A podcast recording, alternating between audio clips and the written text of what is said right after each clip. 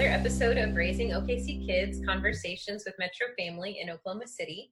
I'm Kirsten Holder, and today we're talking with Jaime Thompson, Director of Education at Oklahoma Contemporary. So, welcome, Jaime.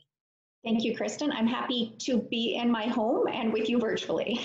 Yes, us too. So um, I'm not implying there's a convenient time for a pandemic, but seriously, how inconvenient was the timing of COVID 19 with you starting this job, moving to Oklahoma from Cincinnati, and with your long awaited opening of the new building? Well, there is never a good time for a pandemic. You're right on that. But boy, apparently I like challenges. So during a pandemic, I accepted this position. I oh goodness, sold a house. I moved here, broke my ankle, um, and then worked from home the whole time. So it has been a challenge, and I can't wait to get into the building because everything's going to be easy after that point. Yes, here's here's to hoping.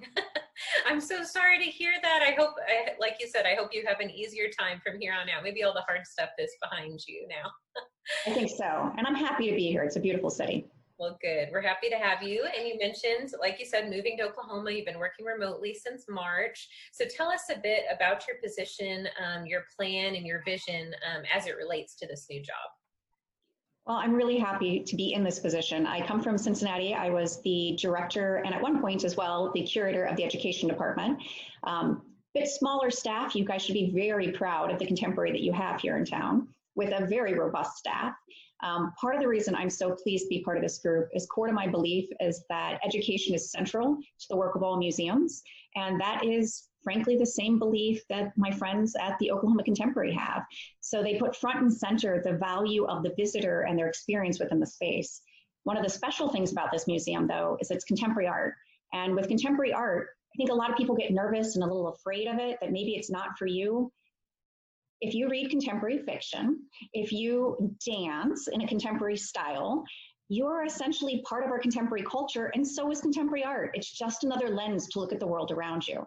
So I encourage folks to come check out the museum and all of our programs that allow you to also put your hands to work and either make art like we think traditionally of, but we have programs from dance to podcasting to learning how to be a DJ.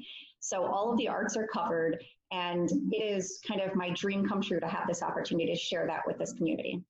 That's awesome. I, I am interested. You've got me on the hook. I cannot wait to go visit. So tell us a bit, um, you know, with the pandemic, with things changing, you probably had, you know, one vision for the way things were going to look, and then everything had to get kind of scrapped and rewritten. Um, so tell us a bit about how protocols um, are changing, have changed, are going to be changing, um, both internally and externally as we experience the contemporary. Well, you're going to see a lot of changes, but I want to mention something that you won't see that was a big part of the process, which is our leadership team. Our leadership team has been hard at work, not only consulting with local museums, but regional and national museums. They've been reaching out to members of the CDC, to local doctors and health professionals, as well as our local government. So, reaching out to our mayor and our chambers to decide what is the best course of action for the museum, as well as the people who are coming into it. So, we, fingers crossed, will have the ability as staff in a very limited capacity to start re-entering the building in the next two weeks. And then if everything goes well, we hope to welcome the community into the building in August. We will be requesting that folks wear masks. We will even be offering free masks if you don't have one. We will have time ticketing, which is key to make sure that we don't have too many people in the building. There'll be lots of hand sanitizer everywhere, and of course, updated cleaning procedures. So we want to make sure that reentry for everyone, both our staff as well as the public, is as safe as possible. Awesome that definitely I think goes a long way in building confidence um, with people that are visiting um, that could be in certain risk demographics. So sounds like you're covering it all. Um, and do would you tell us a bit about you mentioned the time ticketing um, to exhibitions. Um, but you also on your website make mention of a limited number of camps that might be available or uh, evening weekend art workshops for adults um, tell us a bit about how you're going to be handling that as you do try to reopen late this summer well, those camps are something we're really excited about, and of course, being incredibly cautious and careful with. So, all of our programs across the board, whether it's a camp or an adult workshop, will be limited in size. Um, we are limiting time to the CDC recommendations as well as additional recommendations of having that six foot, but also looking at square footage. So we're looking at about 150 square feet around people, or excuse me, square inches around people. Um, we're ensuring that the folks who are in the classes in advance know that warn us if they've been in contact with someone with COVID. We are offering the opportunity to do temperature checks. We've got a lot of different procedures in place to ensure safety, um, even avoiding extra paper contact, for example, or for camp having a one person picking up your child from your car and taking them straight to the classrooms. So a lot of things in place. Good. I'm glad. I'm glad to hear that. We're all excited to hear that, I'm sure. So, what initiatives and programs have you been able to launch during this time of quarantine that perhaps you would not have had the opportunity to otherwise pursue? I know a lot of people talk about, you know, we've always thought about working remotely and now we've been forced into it and it's working really well. And I imagine uh, many of the programs and um, opportunities you're able to uh, send to your members and other uh, patrons in the community have changed and maybe some for the better. It's true. Honestly, my favorite thing that's happened is it's given us the time to really focus in on social media and the blog, as well as how we present ourselves to a digital audience. And although this is helpful during COVID, this can be helpful in the future too. There are folks who simply don't have the ability to get downtown to all the programs. There are folks who, because of perhaps a physical disability, might not be able to make it in the building. We are now offering more points of access than we ever did. A few things that I'm really excited about. Well, there's a lot. So our new blog, if you check out New Light Blog, nice and easy name to remember, um, has increased content from everything from artist spotlights, and I'm talking lo- local as well as national. So you can kind of get that almost feeling like they're joining you in the living room feel. Um, videos, Friday film recommendations. So if you're looking for movies for the weekend, which I know we all are, good spot to go check. Poetry Month, which was April, we had a poem contest where we created a poem as a group, which was beautiful when it was finished.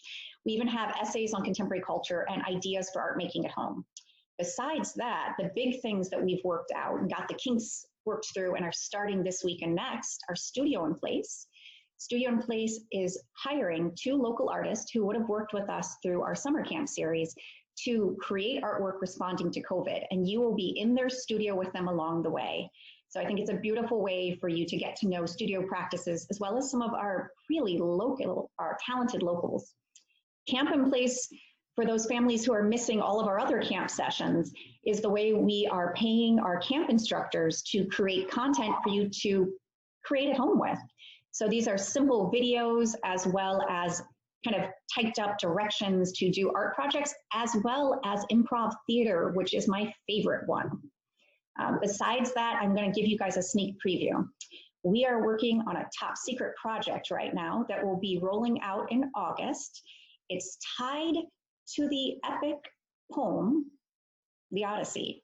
And I know you're wondering, what does the Odyssey have to do with contemporary art? We're looking at the contemporary rendition of it by the um, author Emily Wilson, and it will be read aloud by national as well as local celebrities. So it's going to be a really neat project, and I can't wait to share even more. Wow. That's that sounds amazing. And tell us again, when is that gonna when is that planning to roll out? It's planned to roll out the last two weeks, weekends, especially um, of August. So the last two weekends of August. Oh my gosh, that is a lot to look forward to. Everything. I mean, but especially that little hook at the end. I like it. so, um, kind of moving on, you know, to a little bit more serious matter. Um, we are divided as a country, to say the very least. Um, art, I know, can play a very important role in unification, um, in storytelling, in preserving cultures of people. Um, talk to us about why art is important from the viewpoint of the contemporary, especially in the midst of a pandemic, um, of course, but the civil divide um, and racial inequality that our country is facing. The arts have always been an important way for not only artists, but the public to understand, respond, and reflect upon what's going on in the community. Whether it is a dance or it is a poem or a book or visual art, like we tend to think of when we think of the Contemporary Arts Center. But I think now more than ever, um, when I, for myself, am thinking about what's been going on in the streets, I like to look a lot of different artists and understand their perspectives that maybe isn't mine. Um, so, for example, I look at the art of Titus Kaphar, Kara Walker, Kehinde Wiley, um, Betty Saar to get to understand a perspective that isn't mine so that I can have more empathy. One of the things that we look at in the art world is how art can help us understand our world, but also create a deep sense of empathy for people who might be a little different than us. Um, I mean, one of the neat things about a contemporary art center is just walking into the building can make you more worldly. There's my bad pun. You're so right. Yeah. Um, exposure, I think, is key. And you hit the nail on the head. Increasing empathy is, is what we all need right now. So, um, what can we do to support Oklahoma Contemporary in your new opening and uh, moving forward to the future? Well, we want you to join us online, of course, while that is the safest method for a lot of people. But when we get to the point where you can join us in person, please do. We're going to have time ticketing. As we talked about, we have Camp Contemporary, which the sessions are so exciting and creative. I encourage you to go check them out. We will, in August, start to roll out public programming, additional public programming. We will have our studio workshops. There is a studio workshop, Kristen, in September it is about making beer steins. I am very excited. I think it'll be a blast. We also have our studio school will, if everything goes well, be officially opening at the end of September and have, of course, our well-known ceramics programs, but will also include, as I mentioned earlier, the opportunity to learn more about podcasting. That's great. I am definitely going to be partaking in more than one of those, um, especially the beer stein in advance of um, Oktoberfest. That's a great timeline. That's perfect. Um, is there anything else you'd like to share with our readers and our audience about um, Oklahoma Contemporary? I think one of the big things I want to make sure the, the viewers at home know is that we are excited to welcome you in. We were unable to open our doors to the general public on the 13th of March, which was our plan. And we have used this time to really make sure that we are a safe facility, to make sure that we are a welcoming facility, and that your experience will be, honestly, probably even better than it would have been on March 13th. You're going to have an intimate relationship with the art that you wouldn't have gotten otherwise, and the class sizes will be a little bit more intimate as well. So I think the big thing I want to say is I can't wait to meet everyone in town. I love it. Thank you so much for sharing all that with us. We have more than ever to look forward to. We knew Oklahoma T- Contemporary opening was going to be outstanding. And like you said, we have all the more to look forward to now. And welcome to our city and to um, this position. So thank you for joining us, Jaime. For all of you turning tuning in, you can learn more by visiting www.oklahomacontemporary.org. Join us next time on Raising o- OKC Kids. Thanks again.